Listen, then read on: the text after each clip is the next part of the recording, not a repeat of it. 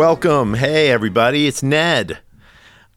I am so happy to be here. It feels like it's been about five years since the last episode. I've lived through that much of a couple weeks.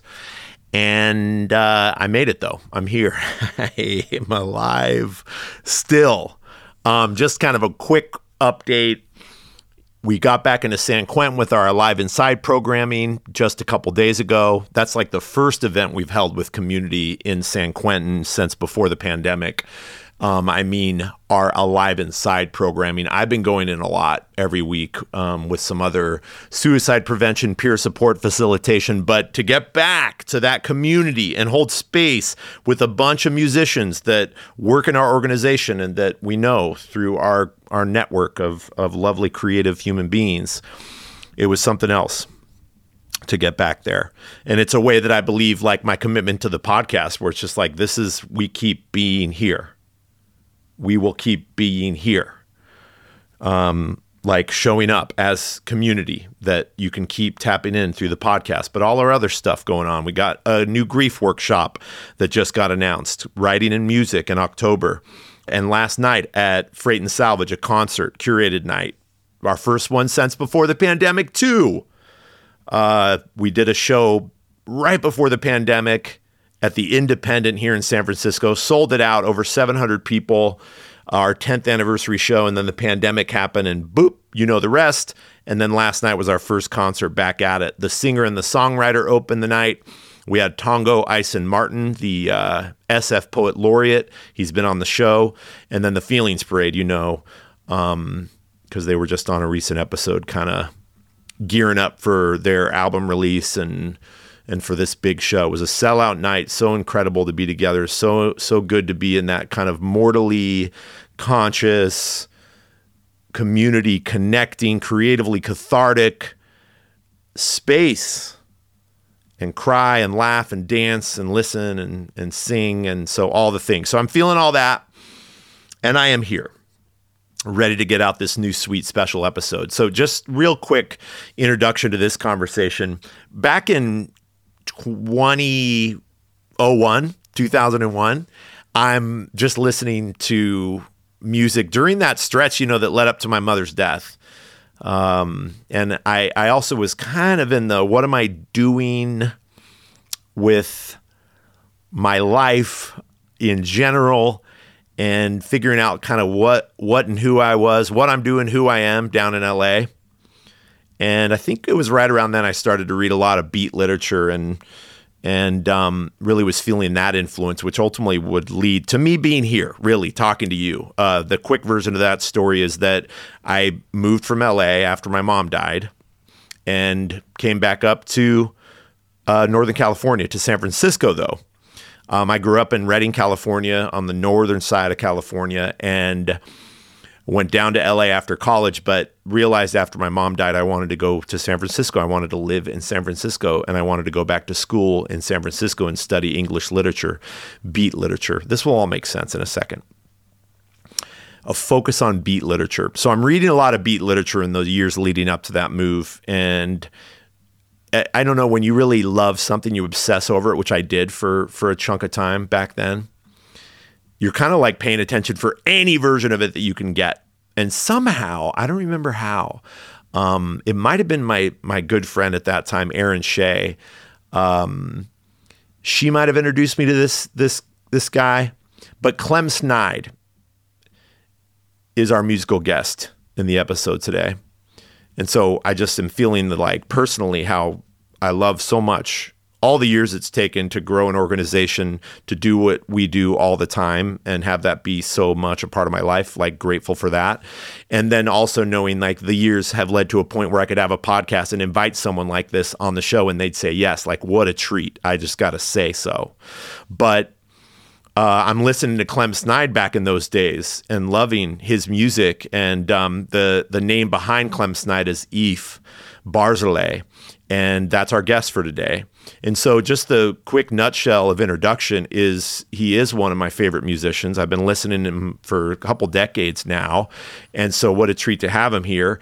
And then to get to talk to him and find out that really almost like simultaneously, I'm listening to his music, losing my mother, my dying mom, and he's creating music and losing his mother.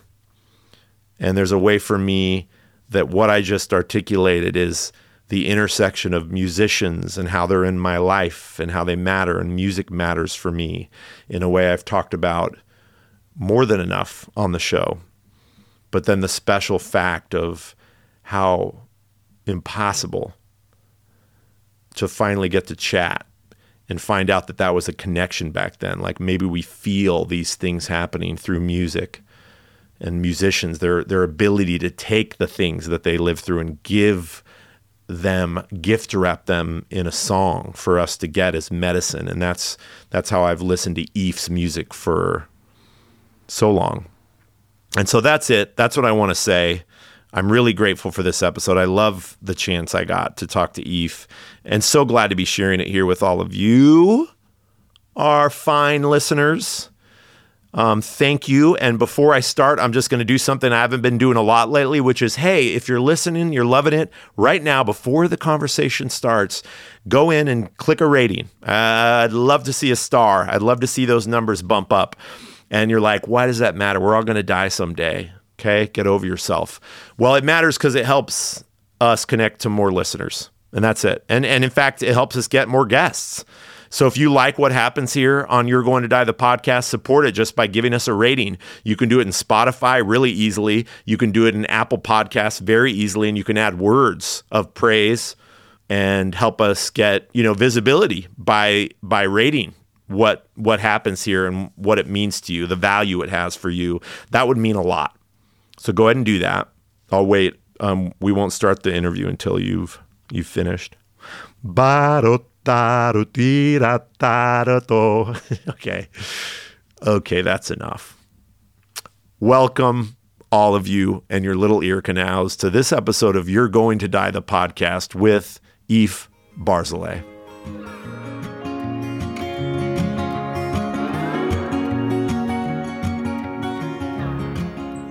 Yeah, like I, I, lost my mom to cancer right right around that same time. Oh wow! Um, two of the, the the realizations that came to me yeah, after she died, and we were close, you know, was that uh, after she died, she became sort of a character to me. I realized that that once you die, then your story is complete, and then all that's left is your story, you know. And so, mm.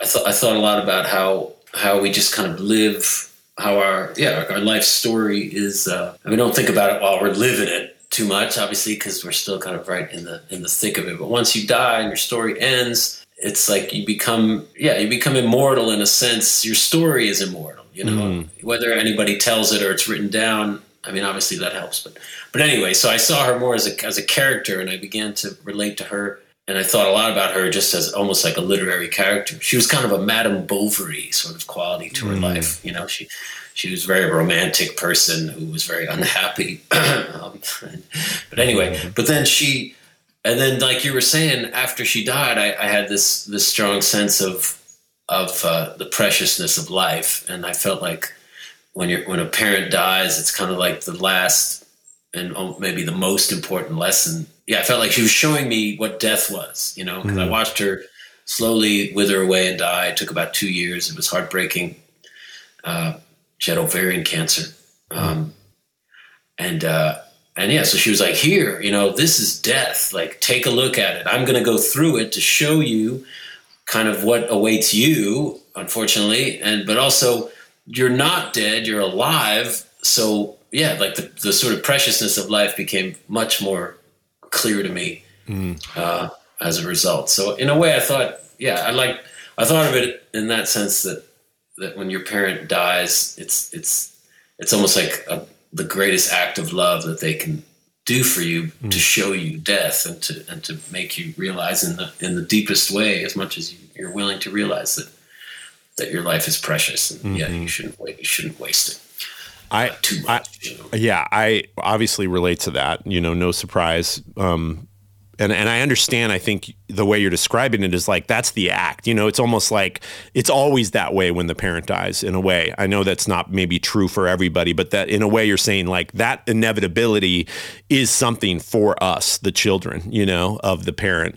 Um, but right, it, because I, nobody. I don't think anybody like we can't. We can't really.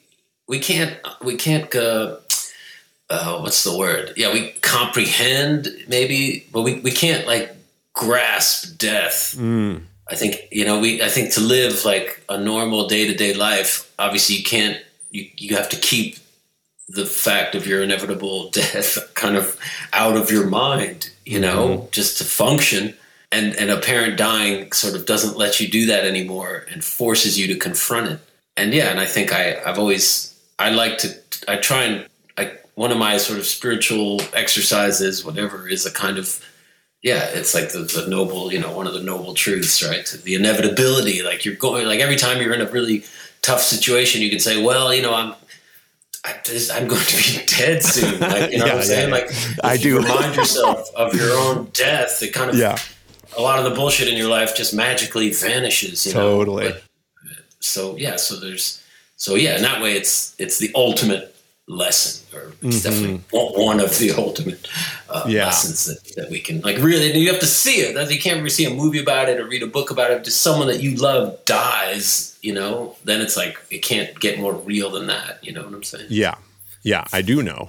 Uh, I, you know, and because I felt like I got pulled into something. Like I always described it and I've described it so many times in this way, but you know, she was in some kind of wormhole, you know, and my how I was woven with her because we had a, you know, obviously a strong relationship in so many ways, and we're connected in so many ways, you know, healthy and and loving. And that time when I moved home with her was such a big deal in so so many good good good ways.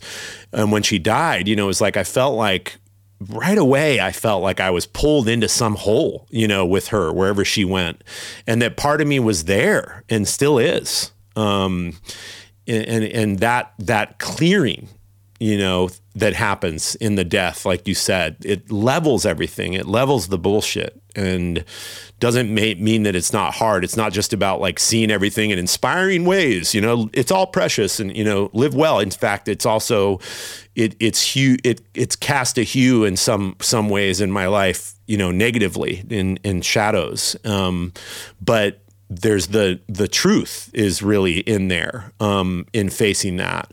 Um, and I think an extension of my question that I'm wondering about for you and your mom, you know, with my mom, I know what you're describing is true, but she didn't talk to me about it. You know, I remember when I moved home with her for that year, she was really ill at the beginning of that year and got progressively better. So that I moved away after a year and went back down to LA. And then she died uh, about five months after that. It just suddenly got really bad. Almost like one week, it just got really bad. And I think her liver probably had um, the cancer had moved into her organs and and so it was just like sudden but she'd gotten better and you know this like okay we did it again 13 years of this she's back and we'll keep at it you know but um, what I what I remember from that moving home though when she was ill the the the, the sickness that brought me home is I, I remember sitting on her bed and saying you know sitting with her and she said she asked me am I going to die and um, you know I was you know, I feel like I'm still a kid in so many ways, but for sure then, you know, I'm 20, early 20s, and I'm just like, how do you respond to your parent asking you that? But I mentioned that to say, like, that's the only time she talked to me about her dying. You know, she didn't have a will set up. I lived with her that whole year. It didn't really come up ever. I moved away. It never was mentioned. And then that last week of her life, she was so sick she couldn't talk, you know, really. And so I'm bringing that up to share that I know you're right. And I'm wondering with your mom if there was a lot of talk. I mean, did she really offer it to you in a like, we're t- this is happening and we're talking about it? Oh no, not at all. It was uh, it was yeah. No, there was a she was kept.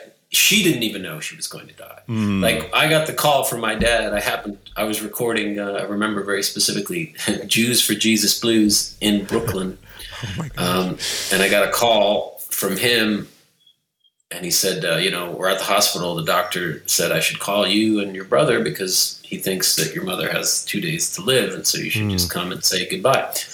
So everybody came to the hospital, friends, family, to basically say goodbye to her, and yet they didn't tell her that she only had two days to live. Mm. Like they kept her. It was always like, oh, this next treatment's going to do it. You know, there was never, there was never a throwing in of the towel. Um, and so I came to say goodbye to her, and I got there, and I remember I asked, you know, does she know or whatever, and they said, no, we're not telling her. We don't, we don't want to upset her, Wow. you know. So just kind of say goodbye, but don't, you know. It was so fucked up. Like I was like, I mm-hmm. felt so bad. That's what made me feel bad. Like the worst about the whole. I mean, whatever. There's a lot of things feel terrible in that moment. A lot of the re- the way that I feel about death and I feel like her like she didn't die a good death. You know, she died in a kind of desperate hope that she wasn't going to die, even mm-hmm. when everyone around her knew she was. Yeah. And then I felt, and then when I was there saying goodbye to her, she she she she kept apologizing for like not being a good mother. Like she was full of regret. Yeah. And, and I was like, no, and I felt so bad. You know, please, I was like, please, like, don't. You're a great mother. Like, please don't die with regret. You know, and it really broke my heart that uh, that that you know she had a complicated life. You know, a lot of issues, whatever. Uh, I mean, you know. So uh, yeah, so I don't know. if That's answering your question. No, Yeah, me and my mom sure. might have Yeah. like like deep philosophical conversations about the nature of death. Not at all. We everybody pretended like it wasn't going. to Yeah, right. Which is Basically, so the approach. wildly common, you know, especially in because because we can't. You know, there's like. Did you ever read that book that uh, that uh, can't remember the author's name. It's like basically called Denial of Death. And, and uh, Mhm. Yeah, Ernest Becker. reading- reading Yeah, Ernest Becker. Yeah, years ago I read it. But yeah, I mean, I mean that's his, his basic premise is that the people just can't. that's the only way to survive living. yeah, Yeah, we it's can't not it- because our brains can't handle it. You know, Uh-huh. we can't imagine not being not existing. You know, Mm-hmm. uh, and I take that. I mean, I interpret that as, you know, I'm a, a believer. Isn't even the right word. I mean, I, I know that that we that like our our our that we live on after death. Like I just. I mean, I think about that. That's a whole other, I don't know, a whole other conversation. I don't know if your podcast. I'm, I'm down. Let's Gets into that. pull the threads. Yeah, whatever you want to get to. but I, uh, I mean, I think about it a lot, and Mm-hmm. I wasn't, you know, I, I wasn't. I was raised by godless Jews, so I was raised very, very a- atheistic. My mother also was kind of so like atheist. practicing, but died. not not like. Would you do some of the no nothing? No, yeah. nothing, okay. Got it. nothing, Nothing at all. Just godless Zionist Jews. that- Yeah. that rejected it all and, uh, and yeah but but i realized for me i i just don't for me for for all this to even begin to make sense it like up like death has death isn't the end death is like just the beginning you know what i'm saying death is a that that uh yeah like life just life just yeah it feels it feels absurd to me that that we don't that it all you know that upon death all like all will be revealed you know? Mm. You'll you'll know you'll know that the the tr- you know i i want to use i want the example i want to give you i mean i don't know if you if you watch a lot of you know like near death sort of accounts Some people that yeah. have died and come back. I mean that the the one I did you know I did one I had a good friend of mine as old an old friend from Nashville that I, I interviewed for the you know for that podcast that I that I have. I don't know if you want to plug that but Yeah, but uh, yeah. it was it was the last one. It just came out last week. It was a song for Joshua Payne. And uh, and he yeah he had he was he got he had a near death experience. He was he was walking a dog. The dog uh, near some grave, you know, a cemetery, and there was a little pond there that had an electrical thing that was like miss, uh, you know, some something was wrong with it. So the dog went to take a drink and, and got electrocuted, and he went to grab the dog, and he got electrocuted and basically died. And and uh, and yeah, he said he was standing about 20 feet away from his body and he could see his body laying there with the dog dead. And he, and the, the sense he had was that, yeah, that's not who I am. That's just what houses me. Mm. This is, this is what I am. Like he had this very immediate and deep sense that, you know what I'm saying? So mm-hmm. that's just one example. I mean, there's like, you know, we could, there's, you can go on YouTube and watch countless like near death accounts. Yeah. Um, and uh, so anyway, that's I I've I realized for me like I, I have to yeah I just I just need I need to believe that I want to believe it I do believe it I feel mm. it.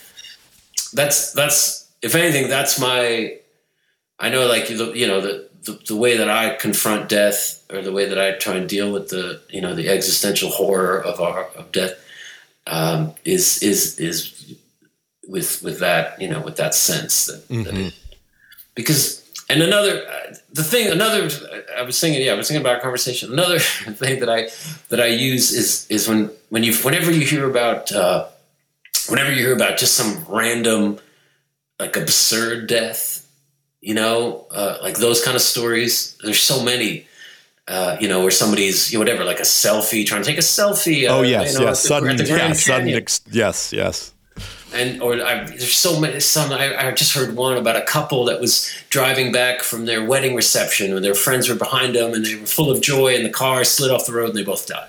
Yeah, I mean, I laughed, but you know what I'm saying? Like that no. happens. You know what I'm saying? Yeah, it does happen. It does. And or the one, and there was one I popped up on the internet recently where it was like these two guys in the Philippines were working in some factory with like compressed air and they were just fucking around and the one guy like you know took the compressed air gun and like sort of jokingly stuck it in the dude's butt you know? He was oh wearing oh pants. God. he was just like oh, oh and, and somehow he, he, managed to blast compressed air up into his small intestine it ruptured and the guy died. Oh so my I God. That, I, I, know you hear stories like that and you're like the life like that life is so that it could just end so pointlessly oh, and so yeah. absurdly. Ridiculous suggests to me yeah disturbingly. yeah that there that, that what's on the other side is, is has to be more real. You know mm, what I'm mm, saying? This can't yeah. like mm. the world can't exist. A human being like it just it negates the the glory of existence. You know that mm. you know what I'm saying? Like yeah. that it's so like that your body is the most complicated you as an as a conscious individual is the most complicated thing in the known universe. You know, it's mm. you, Ned, and me. You know what I'm saying? Our bodies, our eyes, like and whatever you can dismiss it all and say oh it's evolution it's survival of the fittest blah blah that that doesn't that doesn't necessarily settle the matter like the fact that that you exist and yet your body can just die so it's so f- uh, fragile and so mm.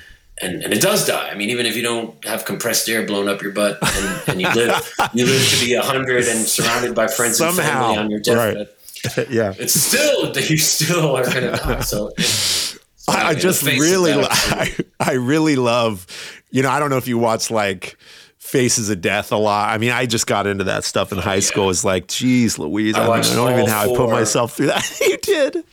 I watched all four Faces of Death on yes. Christmas Day, 1996, with my depressed friend Eric. Oh yeah, yeah, all four. Yeah, just my buddies. That's insane. I just remember trying to get terrible. through one and writhing on the floor, covering my face with my buddies, just like couldn't believe it. But but I I I'm it's the first time I've thought of those movies in a while, and of course all these little connections. You know what I'm talking about. You know like how did we even get those? I feel like they must have been at the video store. Yeah, you know, at the, the, the, video store in the I East. Mean, I feel like I went to uh, Blockbuster, you know, and got them. You know. yeah.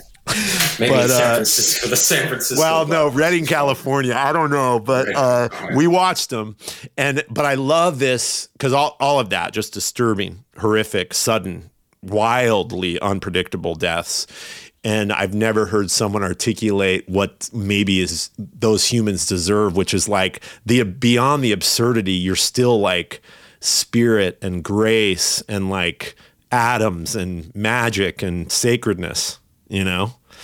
And in this time in our culture of like using death in a way that, you know, it's it's a tricky thing to name an organization you're going to die in a time where we like sensationalize, you know, what's going to get clicked. I know what post you're talking about about the, couple that fell off the cliff, you know, cuz I clicked on it and people see it and and in a way I feel like my I don't know if everybody relates to this, but there's the drawn towards it, like this sensationalized version of what's inevitable. We want to get close to something through it. And I wonder what I wonder if what we want to get close to is what you're actually articulating for the first time for me, which is like there's something past that. You know, it's like once you read the craziness of this this death, there's something else there which which maybe you're giving me here and it's that like there there is more you know like it's there's so much more beyond well, there has there has there has to be you know what i'm mm-hmm. saying it mm-hmm. just yeah. it just doesn't make any sense unless yeah. and and i think i think about it a lot too because i'm you know i'm a i have to live in this world and i and i and i'm conscious when i'm talking to people to not uh, come off like a complete you know sort of kook um, I mean, you know, it depends who you're talking to. Exactly. I think being doing what I do allows me a certain amount of wiggle room. Like I, yeah. I don't have to pre- present myself as a reasonable person. this will be uh, the first not. podcast episode ever talking about a compressed air going up an asshole and killing someone, but which is luck, luck, lucky to lucky to have you in the unique ways we get to. Yes, I get it. so yeah, I, uh, I uh, yeah, I think that the status quo interpretation of reality is a more is a more like material or people are maybe yeah people admit to being vaguely spiritual but i think for the most part yeah we don't mm. we don't have any way to to we don't have any meaningful like ritualistic maybe ways to confront death mm. in a way that maybe more primitive or you know older kind of uh, societies did because mm-hmm. it was more like we're able to kind of ignore it more and uh, and so yeah. Anyway, so I'm trying to make some larger point that I, yeah, I've made people uncomfortable at parties, you know, because I like to talk about this kind of stuff. But most people yeah, just don't know what to say and they don't want to think about it. And they don't want to yeah. talk about it. So I get it, you know.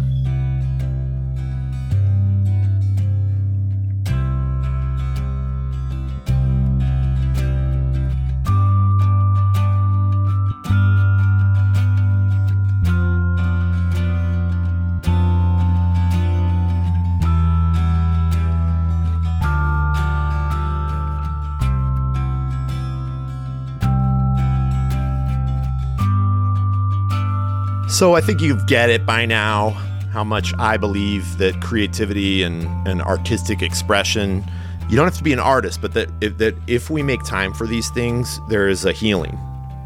And there is a healing not just for us, but in maybe those we give it to. And I believe that about Eef's music. And, and I think I've articulated as much um, in the episode already, and and so many of the musicians, of course. Uh, you know how I feel, but also just that reminder. You know, I do this work with cancer patients too, uh, multiple workshops all week long, going into patients' rooms at the hospital and and doing creativity with them and giving them that catharsis, and and needing to remind them when I first introduce myself that it's okay they they they don't think they're an artist. I get it but that we just let that go because what the heck does that mean anyway? That we just let ourselves like do you know? Like doodle draw write just let it out uh, splatter paint like make sounds. And that there's something happening that we we need that's a different medicine from any other kind of healing that comes from that. Um, and my history of getting here so much believes in that. And it's almost like creativity was first with You're Going to Die. Creative expression was first before really the mortality thing took hold. You're going to die. Get it out of yourself. Like give it away. Get it out in front of you, even. Not even necessarily have to give it to public, to the other human beings, but give it to yourself. Like let it be in front of you. Let it be in your hands. And um, so, you know, me saying that, feeling that, doing that work, and having so many of the organization human beings that run You're Going to Die and, and are part of what we do at our events. Like they're people who do that. And Nick Jaina, the producer, is one of those people. He does You're Going to Die with me. And um, he does a whole lot of other stuff. And the music you know by now well. And you might have picked up on the other kind of thing he does in the world, which is writing. And so it felt good in a way that fits, I think, now that I've talked about it for a long time, um, into this episode to give him a chance to share both some of his music, because he scored his own babbling body. That's not, that sounded really condescending. No, let me try that again. Keep this in, Nick. Don't edit that out. Uh, Nick has scored his own murmuring, meandering. That's not, I'm just trying for an alliteration. Let me just be more specific and direct. Uh, Nick has scored himself reading from his new book, Spectrum, and we want to share that with you here and now. I want you to imagine that after your own death, you become a spirit. You live still, in a way, in between the walls or across an inexplicable divide, and you can still see the people you love, but you are dead. And you realize how much more you love them because now you are unable to touch them or make them laugh or eat popcorn together. And you just want to tell them, thank you, I'm sorry, thank you, I'm sorry, thank you. Some people will say, I don't know, I don't believe in that woo woo stuff. Well, you, the spirit, are standing right there, a formless, bodiless ghost, wishing you could taste a Satsuma orange again and feel the juice drip down your wrist. You cringe because you are that woo woo stuff they don't believe in. You are the mystery in a book that they have closed without reading. You are the puzzle that has too many pieces, and your loved ones, your family, your own children say, I don't get it. It's too hard. But then, what if just one of them says, Well, I'll just try to listen. I'll sit here and light a candle and see, and maybe, well, I don't know. Imagine you, the ghost, standing there, unable to talk with those you love so much, unable to tell them it's okay. Everything you go through, it's okay. I love your voice when you hum to yourself as you're pouring tea, and I love the way you pull your sleeves over your hands. You aren't able to say any of that because you're on the other side, so you're only able to make the candle flicker, or maybe get the cat to prick his ears up, or swing the gate back and forth and make it squeal. But you know that you are still real. And someone says, Oh, that? No, that's just the gate. That's just the cat being weird. Candles flicker all the time, that's what they do. But your avenues of expression are so limited that you only have candles and cats and gates. You can't send a text message. You can't grab someone by the arm. You know only this everyone you love, living and dead, is still real. You will go to such great lengths to reach them. You will cross impossible wilderness, long blue lakes. If the spirits could get the living to do just one thing for them, it would be to try to listen.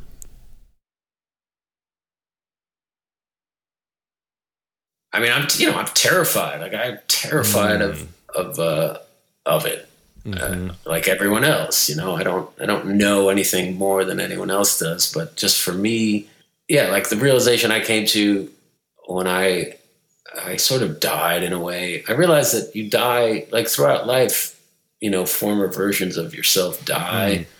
Like one time when I was like 19 or 20 years old, and I you know I was just sort of leaving home and and I was feeling sort of sentimental, I guess. And I, I remembered my dad mentioned once that he used to record me when I was really little. You know, he had all this recording equipment. So I just kind of brought it up and he, and he went down the basement and dug out the old, you know, reel to reel, two inch or whatever, quarter inch tape and like you know, put it on the machine and hits play. And I hear this, this like little child, you know, with this and I was born in Israel, so it was like speaking Hebrew It was before I even knew how to speak English. You know what I'm saying? So it was like speaking a different language, which makes it even more poignant.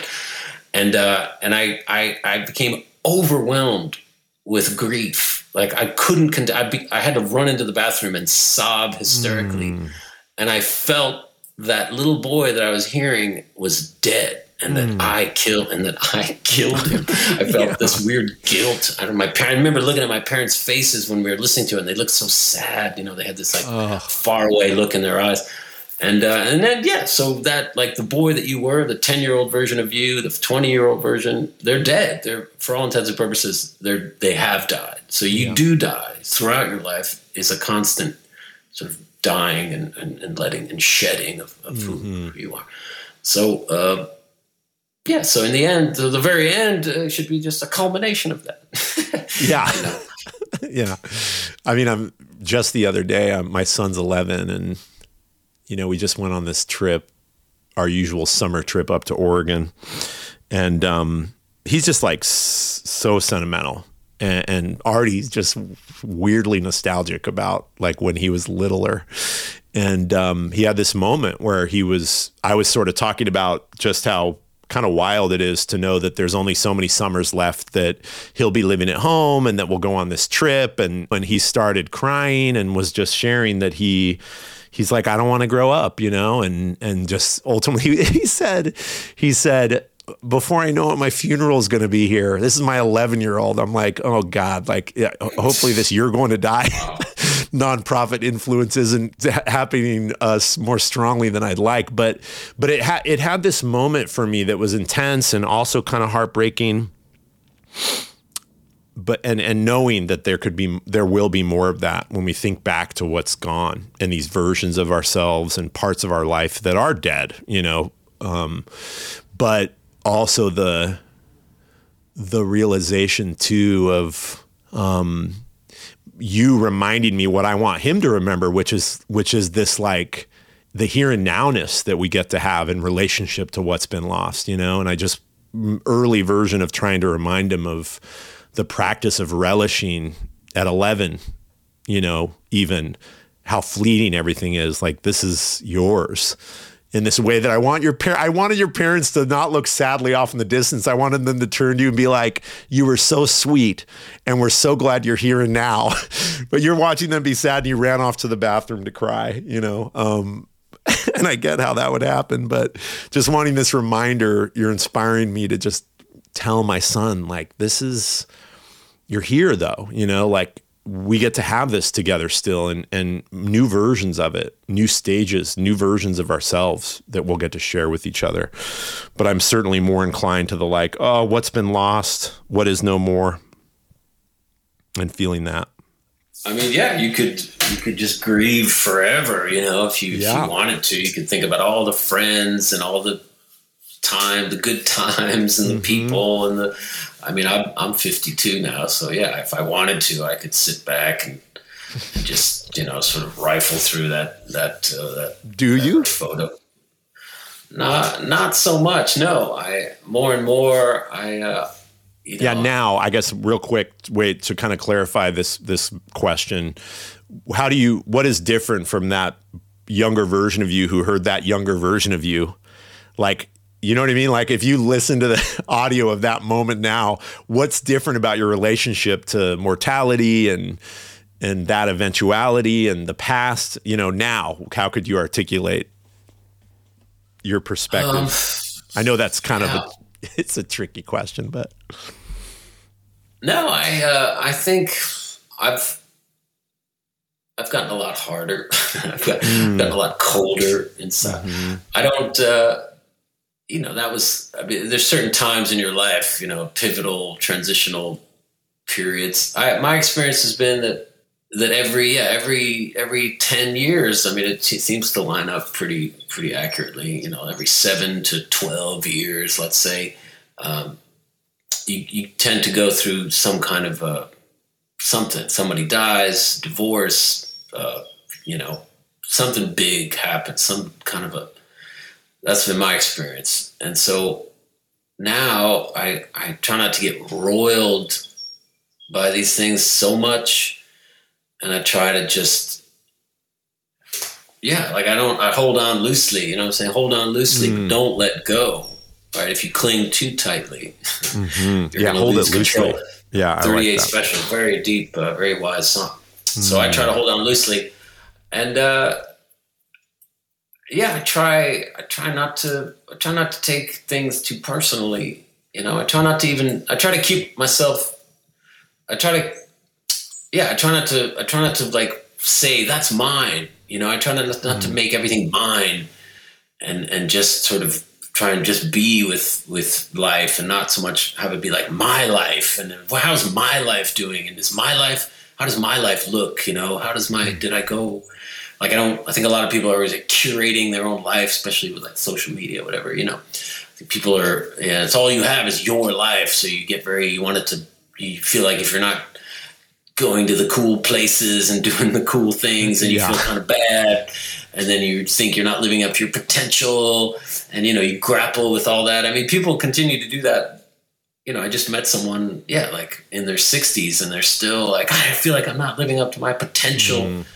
And i just want to be like well all right but i mean you're gonna be dead soon anyway you know so yeah. in some ways i try i try just I, i'm more yeah i try to just not yeah I let go I let go of things And you you have a kid or a couple kids?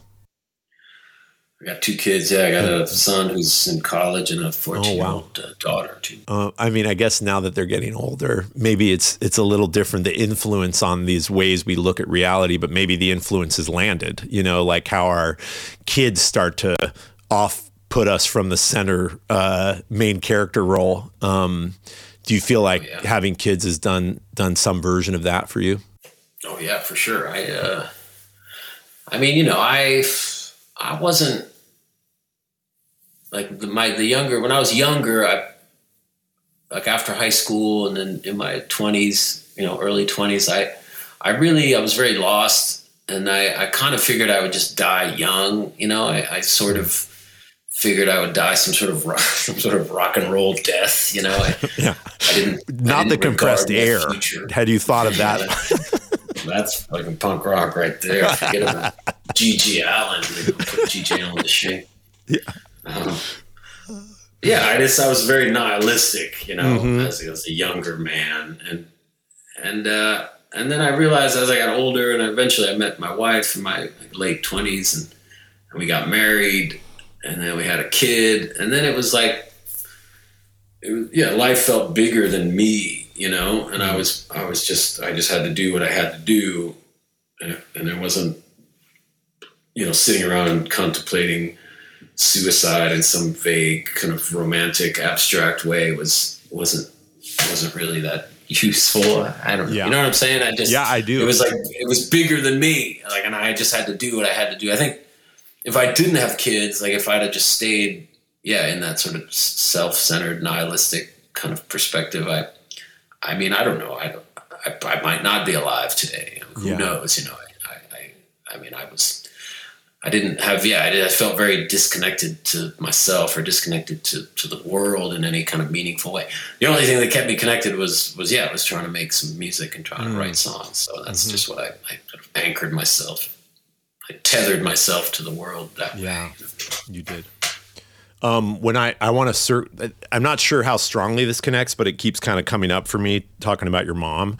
You know, you you described it as her being sort of immortal after her death and sort of a character. And I'm I, a couple versions of my question are, you know, with music, which I I want to make a little time to t- talk. I love the podcast because I get to talk to people like you. It's like we're not talking about the music really at all, and that's mainly what I want. Like I know your music people know your music. Like what I love is getting to hear the human behind it, uh, and especially in this sort of mortality context. But I'm wondering if the way you know your mom as a character and and and know her as sort of a, this immortal character, this immortal being, is because of this songwriting perspective. You know, this idea of capturing parts of our past and stories like you do so well with your music. Um, but I want to add to that question this idea, like you said, that it remind you know, with my mom, thinking of like my version of how difficult that last those weeks or last years of her life were. Um, how how there was this on her as a character for me was someone who I could keep being in relationship with, in fact, and that I could end up having like revelations and growth and and see her in new ways and and actually even like um, you know, and I think this does speak to the what you share. Like, I can tell you that there's something after death because my mom has lived and is more alive in ways than ever before and less confined by some of the dark story of her life and the depression and anger and alcoholism and whatever fill in the blank, you know, or even the suffering of her end of life. And so this is this long commonly for me this long-winded question is you know what is that piece for you around your mother as a character and the ongoing relationship with her and how does music maybe connect to that The appeal of of writing songs, like, or just even for me, speaking for myself, like what is so uh, appealing about making, especially music, because music. But I think cre- anything, any kind of creative, anytime you you create some sort of abstract representation of life, let's say, right, um, is you, yeah, you get to kind of you get to step outside of yourself. You know, you don't have to. And when I say that, I mean out of your, you get to step outside of your story, uh, or you get to to play with the story. Like when I write songs, a lot of times it's it's it's almost like a parallel universe thing where I kind of it's me, but it's not me. You know, it's me and somebody I know, like fused together. You know what I'm saying? You can you can sort of blur the edges. And and yeah, so when she when my mother died, like I and I and I and I and she's gone. You know, like once you die, that's it. Like you're gone. You know, so it doesn't matter. You, you know, like if you you become like this abstract. Like she became like an abstracted version of who she was in her story, and and how and her story was was there to be interpreted. You know what I'm saying? There's mm.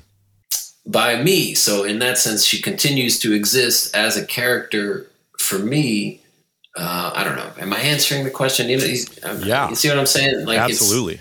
I mean, I sense that music played a role in that in that like stage or or or or part of the life after your mom's death. I, I sense that likely your music is a part of what you'd said earlier. You didn't say that. You just said she is a character in a way. There's a way that you get to be with her, even with you partly as a character, I guess, too, you know? Yeah, I mean it's yeah, exactly. Like I, I was able to to incorporate her into my into that into that space that I like to to inhabit in my mm-hmm. imagination. You know, so she she just and uh, and yeah, and it felt right to do that. And you know, and in some ways, it you know, if I like, it didn't feel. It felt like I was honoring her by regarding her as just like no different than a than a literary character. That you know? it felt like you were. Yeah, like yeah, totally. Because because her her she's gone. You know, like mm-hmm. you're physically gone from the world, and all that's left is yeah your story. That's what mm-hmm. remains. You know, you're. And so yeah, I love that everybody. I mean, that's kind of what the podcast is about in a, in a lot of ways. Obviously, a life in song. Mm-hmm. I I love hearing somebody's life story, especially the you know or something that happened to them within their life yeah. that like transform them. Uh, you know, that's that's like the most interesting thing about you is your story. You know, even if you've even if you're an ordinary, you know, person that hasn't done anything too spectacular, whatever, it's still like yours and yours alone. Like nobody lived your exact life.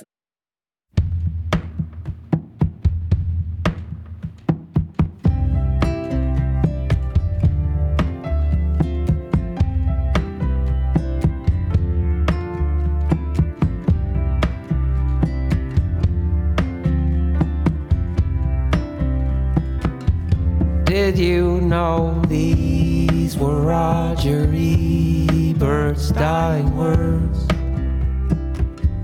Did you know these were Roger Ebert's dying words? It's all an elaborate hoax. It's all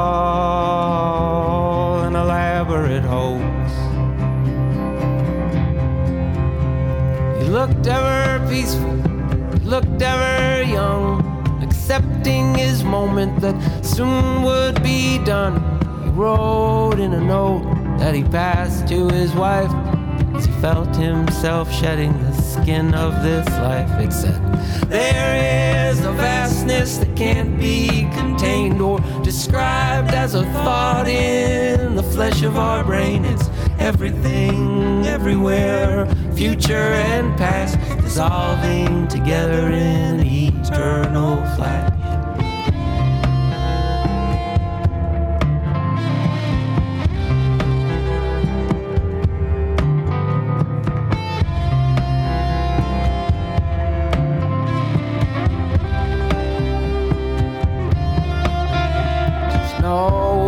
Say that he loved her so much. His hand seemed to pass through whatever it touched, and the credits that rolled listed all of God's names as images floated away from their frames.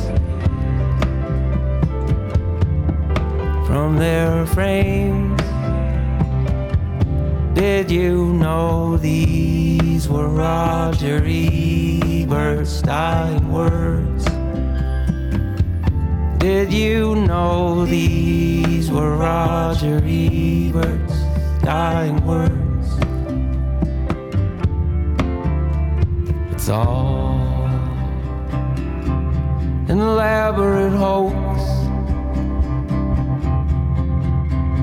It's all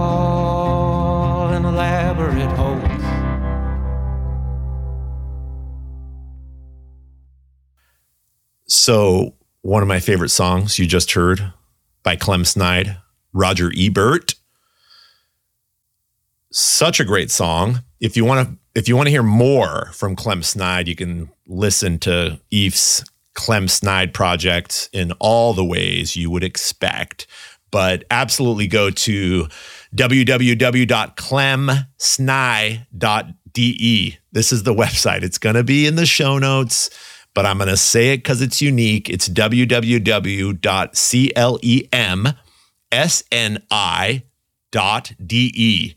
And I'm realizing now, as I say all this to you, that I am. I am uh, remiss for forgetting to tell you what the connection is between Clem Snide and the beats at the beginning of the episode. And in a way, it's perfect to, to circle back because uh, in a second, we're going to talk to Nick Jaina, the producer. Nick, hold on. Okay. J- just, just, Nick, just hold on. I'll make some tea. Uh, can you, Nick? Okay. Make some tea. Um, so the connections are all this, right? You heard Nick's new book, a little excerpt from that, the writing influence, the creativity. But before I get lost again in all my talking, Clem Snide is a character from a William S. Burroughs book. And so that is why I ever found the music in a way, was compelled towards it. And so then started listening to Eef's project, Clem Snide, way back in the early 2000s. And now this new album that Roger Ebert is on, let me get the name of it real quick Forever Just Beyond, assisted by Scott Avett from the Avett Brothers. Uh, it's a really wonderful album, and, and that song you just heard, yes, is among my favorites um, that I could listen to repeatedly. You know, when you hear a ballad and you just want it to last forever, that is what I feel about that song and it just leaves you wanting more when it ends. And I love the truth of it, the story of it. And in fact, Roger Ebert's wife posted on like the Chicago Tribune or, or Roger Ebert's website, like an acknowledgement for Eef creating that song. Anyway, you can find all this stuff online, but connect up to Eef through his project Clem Snide and all the other Eef albums, because there's also other albums that are just Eef's um, named after his own name. Um, check them all out and also check out the podcast, A Life in Song with Clem Snide. And you can get to that through the website I gave you moments ago. Nick? Oh, hi. Nick, you there? Oh, uh, Nick Jaina. Wow, what a night last night. I feel like I just want to dig into that real quick. Nick was at the show with me that I mentioned at the beginning of this episode in Berkeley at Freight and Salvage, our sold out return to our curated You're Going to Die concerts. And Nick, how was it for you? Uh, it was so cool. Yeah. It's, I, I'm sure you know this feeling of like two and a half years goes by and it feels like a hundred years and you can't imagine that anyone's going to remember you or come to another show ever again. Yeah. Yeah. Totally. And then while you're doing it, it feels like it, no time passed at all. And it's just Mhm. totally natural. Yeah. But, I mean, I feel like it- we've talked about that worry or that question mark uh, getting back to some of the in-person shows and even having done some of them especially the open mics and being like yes clear it's worthwhile and people are still figuring out if they ever want to be together with anyone ever again uh, and then last night to have over 500 people like pack that place, it's almost like I forgot I felt that way. I forgot I was worried about it. I forgot it was a question. Um, you're absolutely right. It was just like, yeah, here we are together again. Yeah. All the all the elements were so thoughtfully placed, like Tongo, Eisen-Martin reading, mm-hmm. uh, singer and the songwriter opening, uh, just all the collaborations and guest musicians, and they had their moms get up and dance. Yeah. On the last song, and they like really grooved. like there, totally. there, there were the moms, moms, were like yeah. moving, and I was like, wow. Uh-huh. Uh, I don't know a lot of moms that would like get into it like that. Mm. They looked so happy. Mm-hmm. It was really cool. I just got kind of emotional. I, uh, yeah, I had that moment of both like um, envy, you mm-hmm. know, wanting my mom to get up there, you know, be able to get up there. And I, I think yeah. almost instantly, like just her presence still, um, like feeling that very human, natural, like, oh, I miss her. I wish she was here. And then, uh, then I'm like, oh, there you are, kind of, you know, almost like in an instant. Um, that was a really special end of the night and almost gave me my mom, um, uh, even though she's not alive, to like get up on stage and truly, truly wouldn't have probably been willing to do that. Um, like she's she no way she would have done that. But uh, anyway, yeah, that was really sweet. You're right. There were so many elements. I mean, it's crazy to say something's perfect, but I really have been letting myself feel that about last night. Even though I have such an inclination to be like, oh, could I have done this?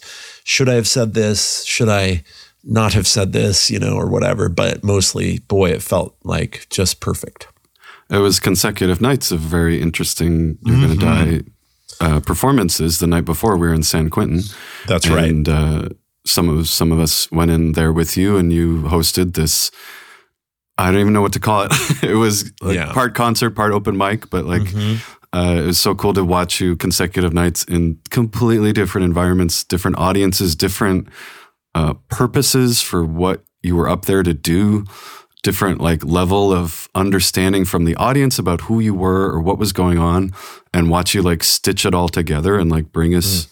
to a focus mm. which I, I feel like is like what your aims are in those moments mm. um, yeah. and the one in san quentin just just busted me open i don't I, i'm not as much of a crier as you but like mm-hmm. that one that one got to me there were mm. uh, you know uh, people there, inmates in the prison, came up throughout the performance and shared stories of their life.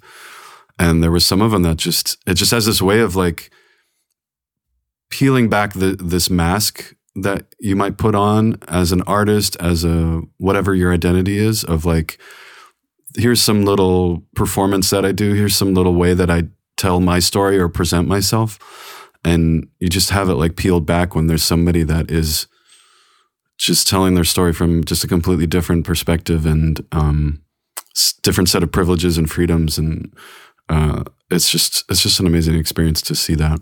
Mm-hmm. yeah.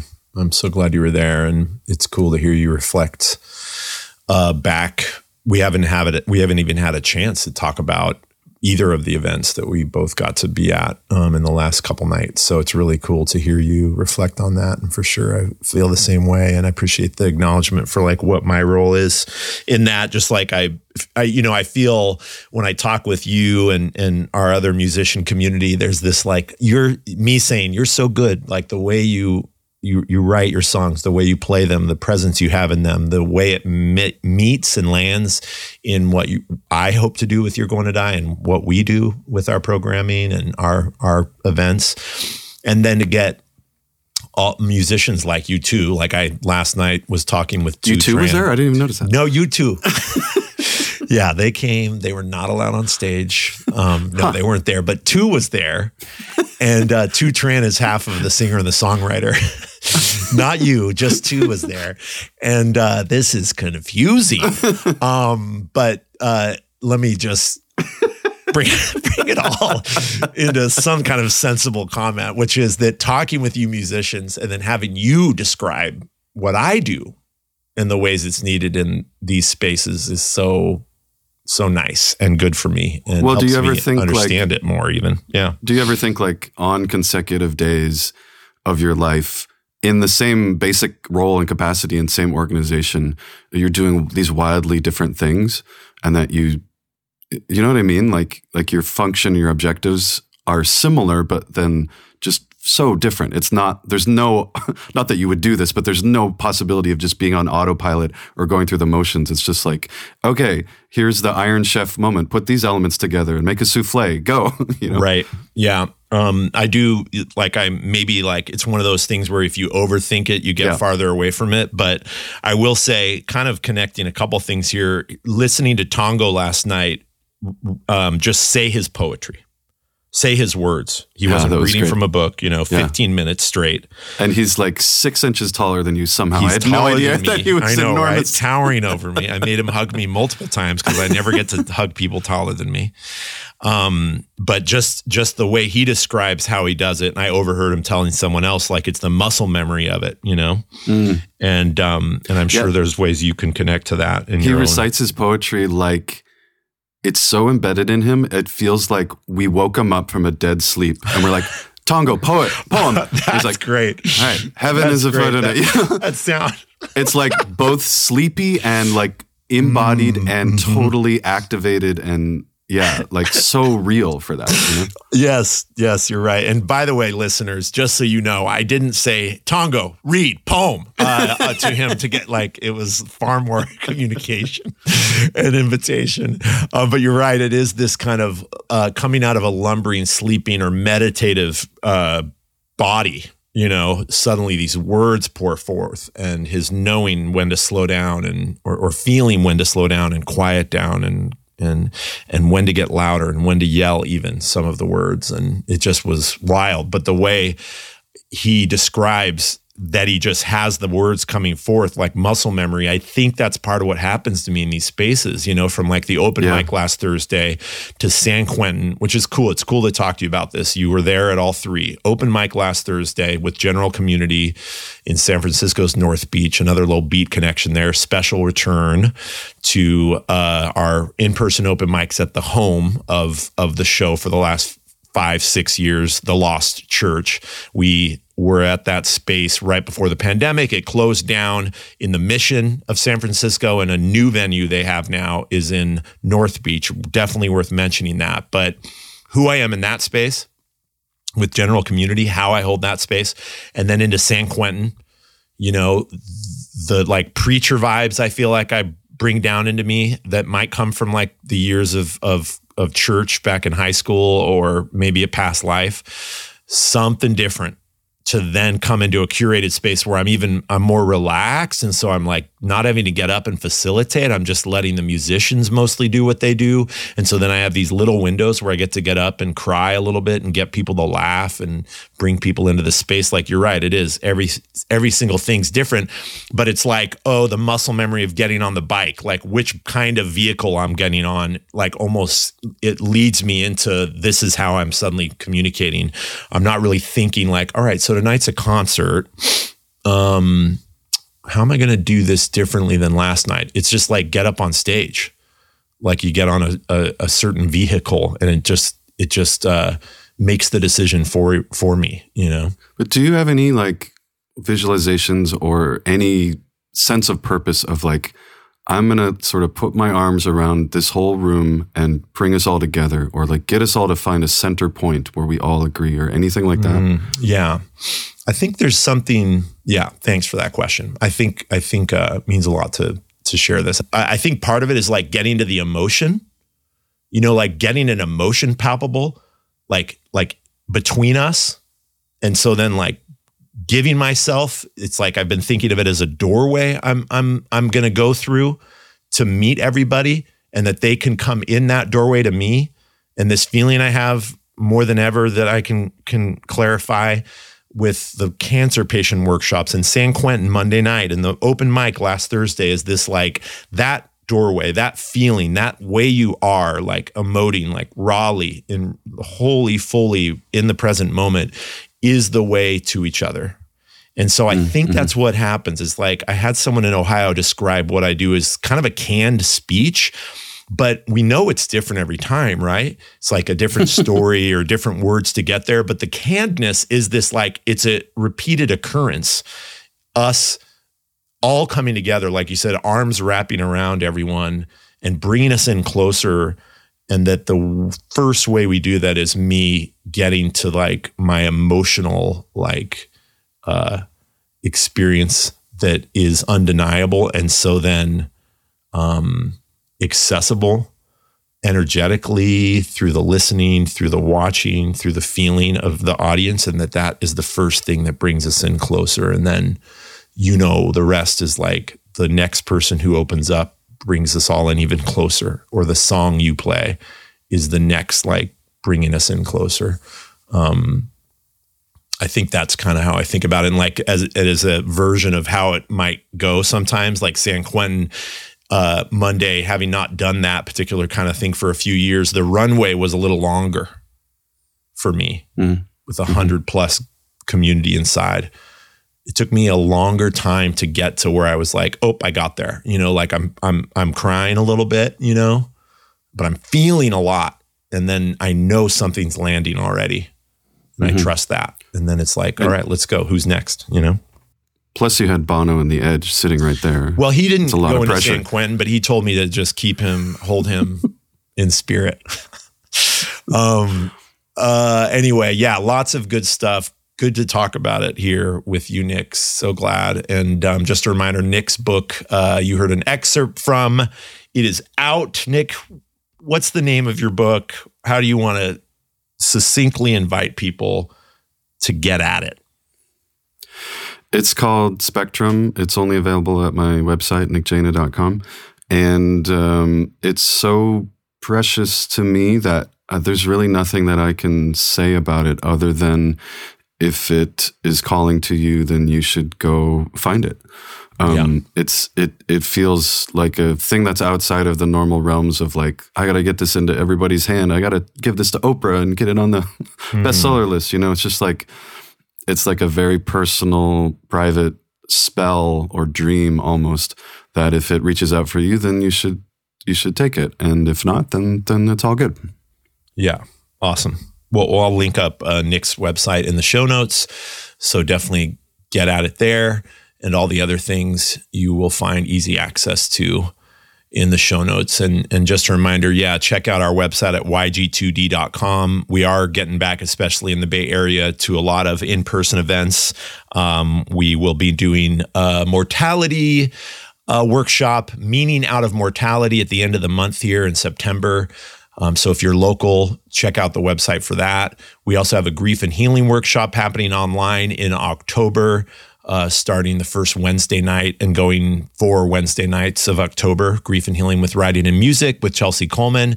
And we again are back at the Lost Church, new location in North Beach, San Francisco, uh, October 13th, I think that date is. So come on out to that open mic or also known as maybe more aptly put uh, an opening, you know, an opening, a place to kind of show up, open up, and connect with community.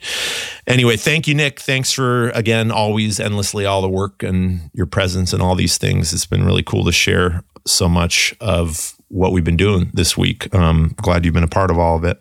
Yeah, big week. Yeah, man. You. Yeah.